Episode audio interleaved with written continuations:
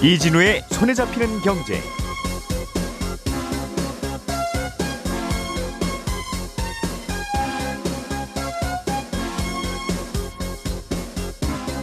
청취자 여러분 안녕하세요. 저예요. 이진우 기자의 개인 사정으로 대신 진행을 맡은 MBC 참여연 아나운서입니다. 자, 오늘 손에 잡히는 경제 예고해 드리겠습니다. 가상자산 거래소에서 다른 거래소로 코인이 이동할 때 코인을 보내는 사람과 받는 사람의 실명을 확인할 수 있는 시스템을 travel rule이라고 하는데요. 오늘부터 이 travel rule이 시행됩니다. travel rule이 시행되면 구체적으로 뭐가 달라지는 건지 짚어보겠고요. 그동안 꽤 많이 그리고 꽤 빠르게 오르던 뉴질랜드의 집값이 올 초부터는 꽤 많이 내리고 있습니다. 어떤 변화가 생겼기에 이 집값이 내리는 건지 이 얘기도 들어보겠습니다. 새 정부의 총리로요 안철수 대통령직 인수위원회 위원장이 거론되고 있는데요. 이 안철수 위원장은 안랩의 최대 주주죠. 그렇기 때문에 만약에 총리에 앉게 되면 가지고 있는 안랩 주식을 모두 백지 신탁해야 합니다. 그런데 이 백지 신탁이라는 단어를 뉴스에서 종종 들어보기는 했는데요. 구체적으로 어떤 건지는 잘 안 알려져서요. 잠시 후에 이 백지 신탁이라는 게 뭔지 자세히 배워보겠습니다. 자, 3월 25일 금요일 손에 잡히는 경제 광고 잠깐 듣고 시작하겠습니다. 오늘의 뉴스를 프로파일링 합니다. 평일 저녁 6시 5분 표창원의 뉴스 하이킥.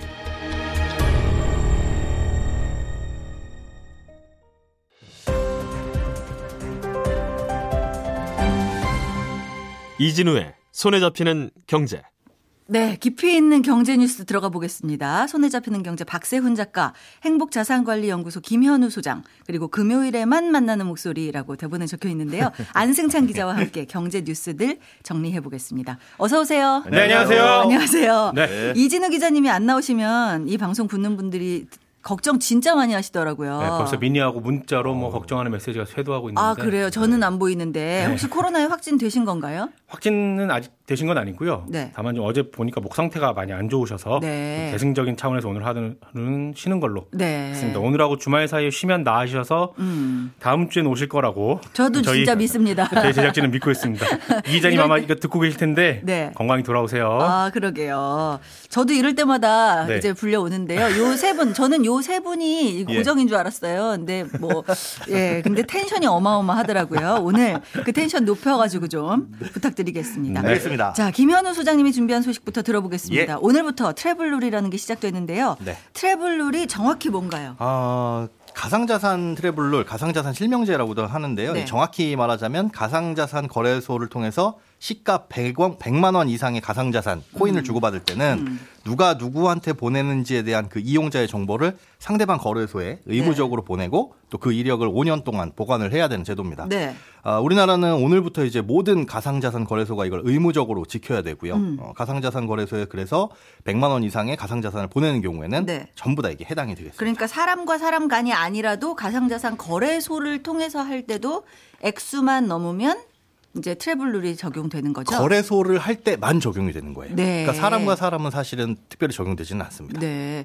이 가상 자산이라는 게 사실은 익명성이 그 특징 그렇죠. 중에 하나잖아요. 네네. 그런데 이게 좀 약간 왜 이런 거를 적용하는지 그 이유가 궁금합니다. 어, 지금 말씀해 주신 그 익명성 때문입니다. 네. 그 익명성 때문에 범죄에 많이 쓰일 수가 있잖아요. 네. 북한이 사실은 그것 때문에 아, 실제로 엄청난 돈을 벌었다라고도 하는데 네. 일차적인 목적은 그런 자금 세탁 방지예요. 음. 그 자금이 어디에서 어디로 움직이는지 확인하고 추적할 수 있도록 하는 건데 네. 이 트래블 룰이라는 거는 은행 간 자금이 움직일 때 이미 적용하고 있는 제도입니다. 음. 뭐 금융실명제 비슷하죠. 이 국제 자금 세탁 방지 기구가 아, 전 세계에 그걸 하도록 하고 있는데 2019년부터는 가상 자산을 여기에 포함을 시켜라라고 네. 권고를 하고 작년에는 좀 세부적인 가이드라인도 내놨습니다. 네. 이게 권고이기는 하지만 이걸 대놓고 뭐 무시하거나 아니면 심각하게 위반을 하게 되면은 에, 금융거래 이 제한이 생겨요. 블랙리스트로 네. 올라가기 때문에 네, 그래서 네. 언젠가는 이제 모든 나라가 가상자산의 트래블룰을 시행을 해야 되고 음. 도입을 해야 되고요. 네. 그런데 어, 현재 의무적으로 시행하는 나라는 우리나라가 지금 최초입니다. 음. 세계 최초로 네. 오늘부터 시행이 되는 거고 예, 특근법에 의해서 이제 구체적인 내용은 작년에 나왔었고 이제 오늘부터 적용이 되는 건데요.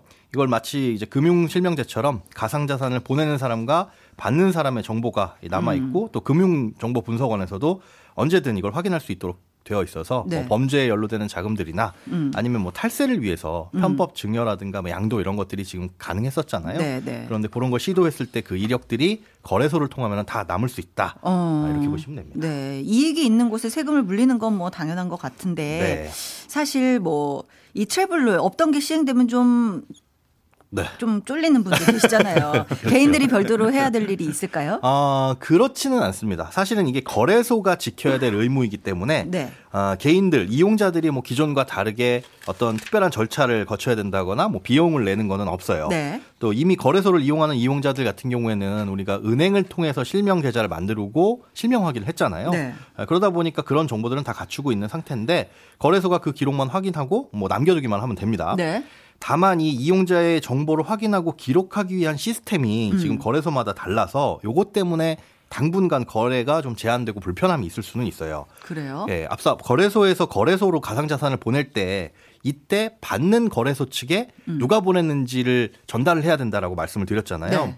그런데 말씀해 주신 것처럼 어, 이 가상자산이라는 건 익명성이 전제됩니다. 네. 근데 이 사용자의 이력을 관리하는 시스템이 현재 크게 두 개로 나누는데요. 음. 어, 이 시스템을 사용해서 이제 거래소로 거래소 거래소에서 거래소로 송금을 하는데 이 시스템이 다르면 당분간 이용이 안 되는 거예요. 왜 이렇게 안 다르게. 했을까요? 아 이게 또 히스토리가 있습니다. 아, 그래요? 히스토리가 있는데 네.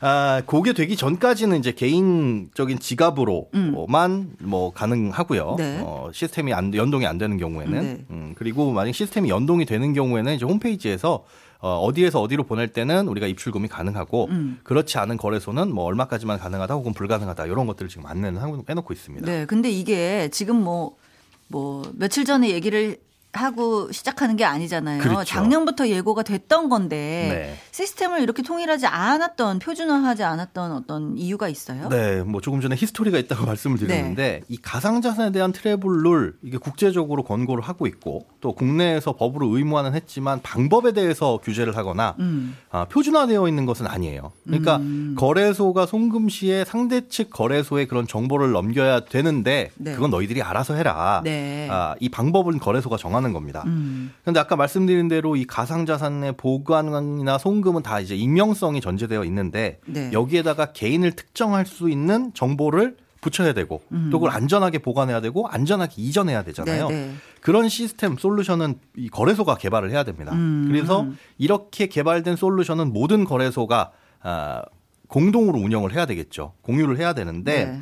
처음에 이 트래블룰 얘기가 나왔을 때 작년 6월에는 이 우리나라 4대 거래소가 합작법인을 세워서 같이 개발을 하려고 시작은 하기는 했어요. 그러다가 하나의 거래소가 탈퇴를 했습니다. 네. 음. 그때부터 이제 두 축으로 나뉘어서 개발이 되면서 각자의 솔루션을 만들고 그 솔루션으로 좀 끌어들이기 위해서 경쟁을 했거든요. 네. 그러다가 지금처럼 이제 둘의 모습이 나뉘게 된 거고 음. 지난달에야 돼서나 그 두 시스템이 야 이거 안 되겠다 우리 연동하는 시스템 좀 만들어 보자라고 논의를 했는데 이게 시행일인 오늘까지 개발이 완료가 되지를 않은 겁니다. 음, 될줄 그렇군요. 알았는데 그래서 연동할 수 있는 시스템이 개발될 때까지는 송금이 제한적인데 지금 예상으로는 한 달 후, 뭐 4월 25일 이후부터는 연동이 돼서 어, 각 거래소 간에 이동하는 게 불편이 없을 것이다라고 거래소 측에서는 밝히고는 있습니다. 네, 가상자산이라는 게 이 블록체인 새로 나온 기술이니까 예. 이게 앞으로 규제뿐만 아니라 사람들이 사용할 수 있게 되기까지 그때 그때 뭔가 새로운 게 계속 나오게 될것 예. 같다는 생각이 듭니다.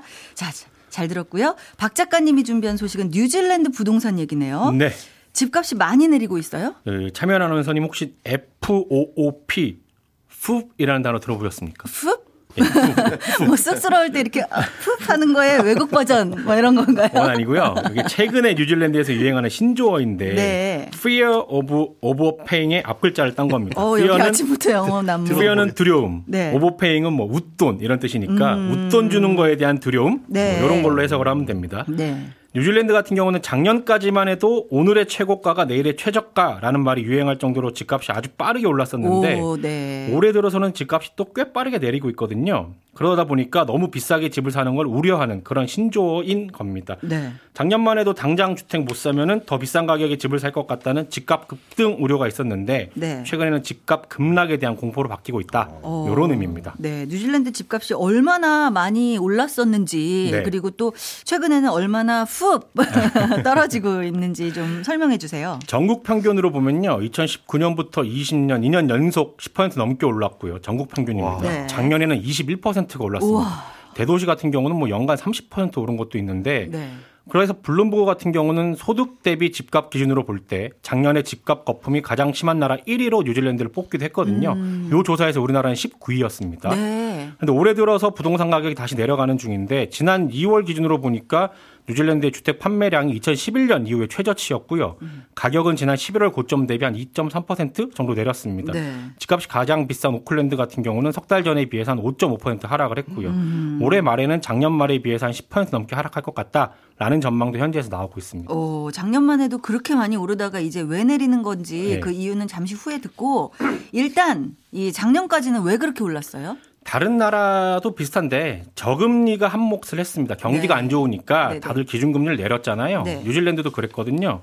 그러다 보니까 뉴질랜드의 주택담보대출 금리가 2%까지 떨어졌습니다. 음. 그런데 뉴질랜드는 다른 나라보다는 그래도 상대적으로 경기가 좀 괜찮았던 게 네. 조기에 국경을 좀 봉쇄를 하면서 코로나 확산 차단을 잘했거든요. 음, 맞아요. 경기가 나쁘진 않은데 대출 금리는 싸니까 돈 빌려서 집 사기 좋은 환경이 조성이 된 겁니다. 그랬네요. 그런데 뉴질랜드는 주택 공급이 또 잘 안 되는 걸로도 유명합니다. 네. 뉴질랜드의 주택 인허가 수를 보니까 인구가 한 300만 명대였던 1970년대에는 연간 4만 가구 정도 주택이 공급이 됐는데 인구가 지금은 한 500만 명으로 늘어났거든요. 근데 네. 지금 보면 어, 주택 인허가 수가 한 2만에서 3만 가구 예전보다 더 안 되고 있습니다. 그러니까 인구가 꾸준하게 늘어나는 만큼 거기에 맞춰서 주택이 공급이 돼야 되는데 그게 안 되고 있는 겁니다. 네. 주택 공급이 꾸준히 안 되는 상황에서 2019년부터 집을 사려는 수요가 넘치다 보니까 집값이 이렇게 급등을 하게 되는 거죠. 그렇군요. 그러니까 저금리도 이해가 가고 경- 경기도 좀 이해가 가는데 네. 뉴질랜드에 왜 주택 공급이 잘 안 되는 건가요? 특별한 이유 같은 게 특별한 있습니까? 이유가 있습니다. 뉴질랜드는 특유의 규제가 있거든요. 뭐예요? 뉴질랜드 하면 우리가 먼저 떠오르는 게 뭡니까? 평정. 어, 양. 자연환경이죠. 키위. 네. 그렇죠, 그렇죠. 네. 자연환경 먼저 떠오르잖아요. 그렇죠. 래서 환경 파괴에 대한 규제가 많습니다. 음. 그 규제가 부동산에도 적용이 되는 건데 예를 들면 신규 토지에 집을 지으려면요. 환경 파괴 위를 좀 막으려고 지역 주민들 동의를 받아야 되고요. 네.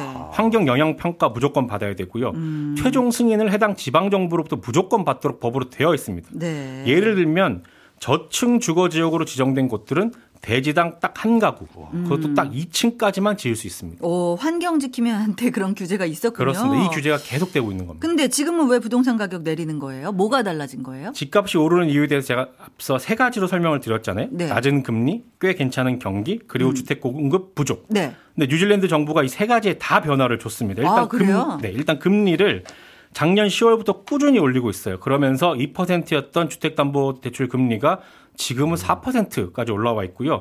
연말 되면 5% 6%까지 올라갈 거라는 전망이 나옵니다. 어. 그리고 경기가 괜찮아서 돈 빌려려는 수요는 대출 규제로 막고 있습니다.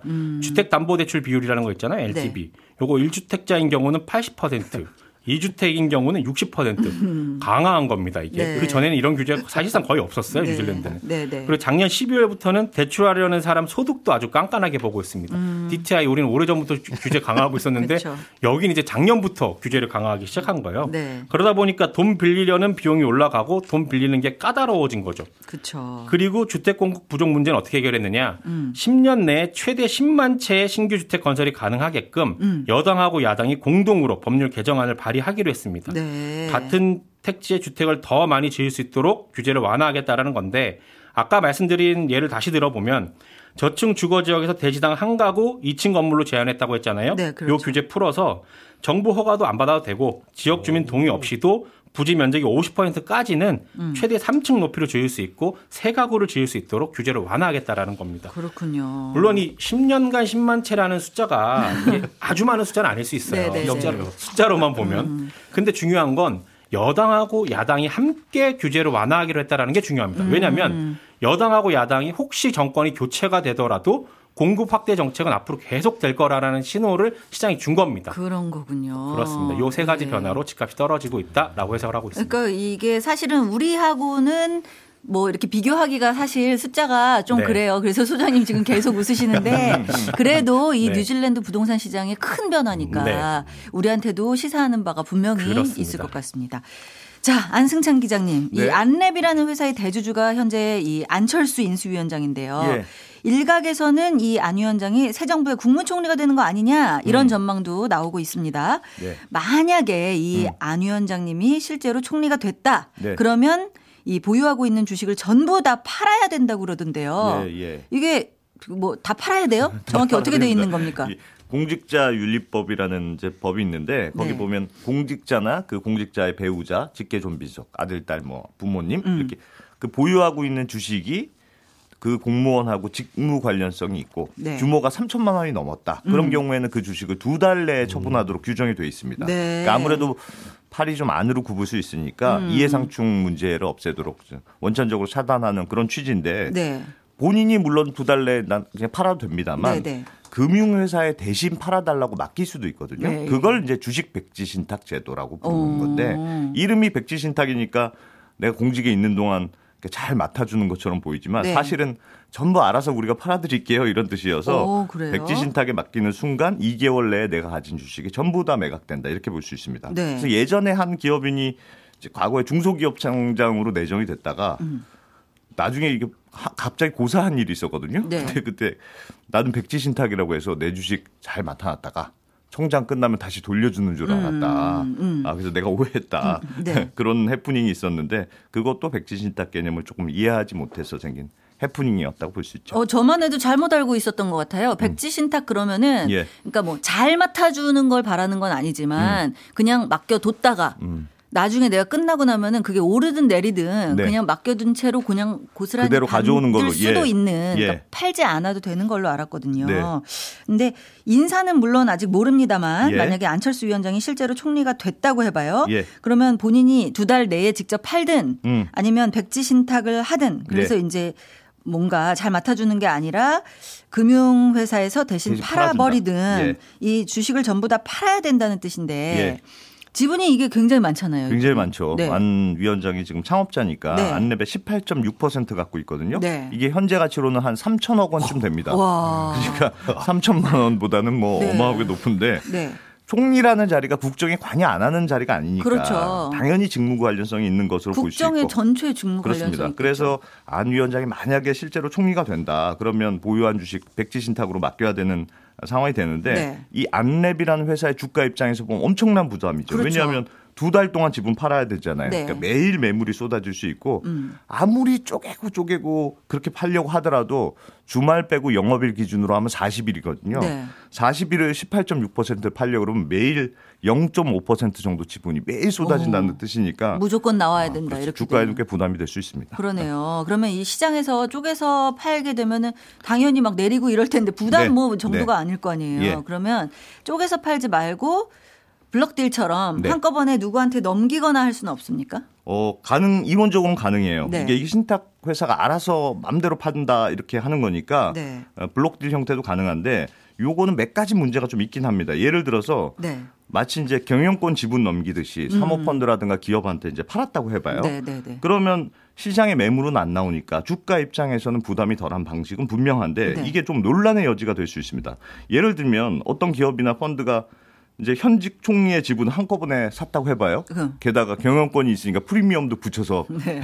하면 사람들이 너 혹시 잘 보이려고 그런 거 아니냐 어, 이렇게 따질 수도 있거든요. 그래서 사는 입장에서 정치적인 부담이 될 수가 있고 네. 또 만약에 실제로 안랩이라는 회사가 너무 탐난다. 음. 그래서 이참에 최대 주주가 되어야 되겠다. 이렇게 생각하는 누군가 있더라도 네. 가만히 있으면 최대 주주 지분이 시장에 나올 거잖아요. 그렇죠. 럼 주가가 떨어질 거잖아요. 네. 그럼 시장에서 그래서 하면 되지. 왜 어. 프리미엄을 주고 한꺼번에 또 사느냐. 뭐 이런 어, 비판이 있을 수 있으니까 네. 블록딜로 파는 게 이론적으로는 가능한 시나리오지만 음. 현실적으로는 그렇게 가능성이 높지 않다. 이런 어. 분석이 많은 것 같습니다.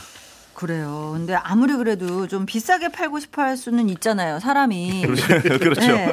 근데 본인이 어떤 가격에 어떻게 팔았는지 네. 그걸 확인할 수 있는 방법은 있습니까? 확인할 수 있는 방법이 없습니다. 없어요? 네. 그래서 백지 신탁에 맡기면 신탁받은 금융회사가 완전히 알아서 팔게 되는 거고 네. 누구한테 얼마에 어떻게 팔았다 이런 정보도 일절 알려주지 않게 되어 있습니다. 어, 그래요? 예, 그래서 자기가 전부 금융회사 다 판 다음에 음. 총 현금이 얼마 들어왔습니다. 이것만 공직자 윤리위원회에 통보를 하고 네. 그럼 그 공직자 윤리위원회가 해당 고위 공직자한테 금액만 얘기해 주는 구조로 돼 있어서 음. 어떻게 보면 백지 신탁을 맡기는 순간 완전히 자기 손을 떠났다고 볼 수 있고요. 그래서 네. 아까 전에 블록들도 말씀드렸습니다만 누군가 총리한테 잘 보이려고 음. 비싼 값게 사줘도 누가 어떻게 살았는지 알지도 잘 못하기 때문에. 어, 그런 문제도 좀 있고요. 내가 어, 이렇게 말씀하시는 분들이 있어요. 어떤 분들은 대주주가 사실은 지분을 팔아서 현금화하기도 굉장히 어렵잖아요. 네, 일절이 눈치도 네, 많이 봐야 네. 되고 그래서 이참에 현금화하는 명분을 줄 수도 있는 것 아니냐. 아, 그거는 그러기엔 또 너무 이게 큰 것 같은데. 뭐. 그렇습니다. 뭐 네. 다양한 의견들이 나오더군요. 어, 이거 되게 고민될 것 같은데요. 이거 총리 안 하고 싶을 수도 있고, 하고 싶을 수도 있고. 근데 그럴 일은 많이 없긴 할 것 같습니다만, 만약에 네. 나는 팔려고 했는데 아무도 이걸, 이걸 다 못 팔았어요. 예. 뭐, 일부만 팔을 수밖에 오, 없었다. 뭐, 네. 이렇게 되거나, 아무도 네. 안 사갔다. 이래서 네. 두 달러에 못 팔았다. 어. 뭐, 할 수 없었다. 네. 이렇게 되면 어떻게 해요? 그러니까 나는 진짜 노력했는데 못 팔았다. 혹은 음. 네. 두달 내에는 아 이거 여러 가지 사정이 있으니까 조금만 시간 더 주면 안 되겠느냐. 네. 이렇게 공직자 윤리위원회에 요청할 수 있는 방법이 있긴 있습니다. 음. 근데 그거는 연기해 주는 건 완전히 공직자 윤리위원회 에 들어가 있는 윤리위원들 마음대로 달려 있어요. 진짜로요? 네, 그렇습니다. 그거야말로 또 오히려 허술하네요. 그래서 그, 그 그냥 특별한 기준이 없고 네. 이 윤리위원들이 아, 그 정도면 뭐 합리적인 이유다 음. 생각하면 한 달 정도 연기해 줄 수 있고 네. 말도 안 돼. 나 그냥 해. 음. 그러면은 무조건 두 달 내에 팔아야 되는 거고. 뭐 그런 구조로 이해하시면 될 것 같습니다. 그렇군요. 오늘 막 이 가상자산 얘기도 하고 뉴질랜드도 갔다 오고 네. 예, 이 안철수 인수위원장의 예. 이 주가 얘기까지 잘 들어봤습니다. 이진우 기자님 계셨으면 요거 하나 질문하셨을 것 같은데 뭐요? 만약에 고위공직자가 되려는 대주주가 네. 안철수 위원장 얘기가 아니라요. 음. 네. 백지 신탁할 때 자기가 설립한 재단에 넘기거나 음. 아니면 제3자랑 짜고서 소유권 잠시 넘겼다가 공직 끝나고 다시 받는 음. 그런 건 막을 수 있어요? 네, 안철수 위원장도 그 동그라미 재단이 있잖아요. 맞아요. 동그라미 재단이라고 네. 한10% 정도의 그 재단이 네, 갖고 네. 있는 그 거기도 이제 안랩의 한10% 주주인데 맞아요. 이 공직자 윤리법에는 재단은 포함이 안 돼 있도록 돼 있어요. 그러니까 어. 본인과 배우자 직계 존비속 이렇게만 해당이 돼 있어서 네. 사실은 요 지분을 만약에 안철수 위원장이 됐다. 음. 그래서 지분 다 팔았다 하더라도 요 동그라미 지분은 가지고 있게 되는 어, 그렇군요. 그런 구조로 돼 있습니다. 네, 알겠습니다. 잘 들었습니다.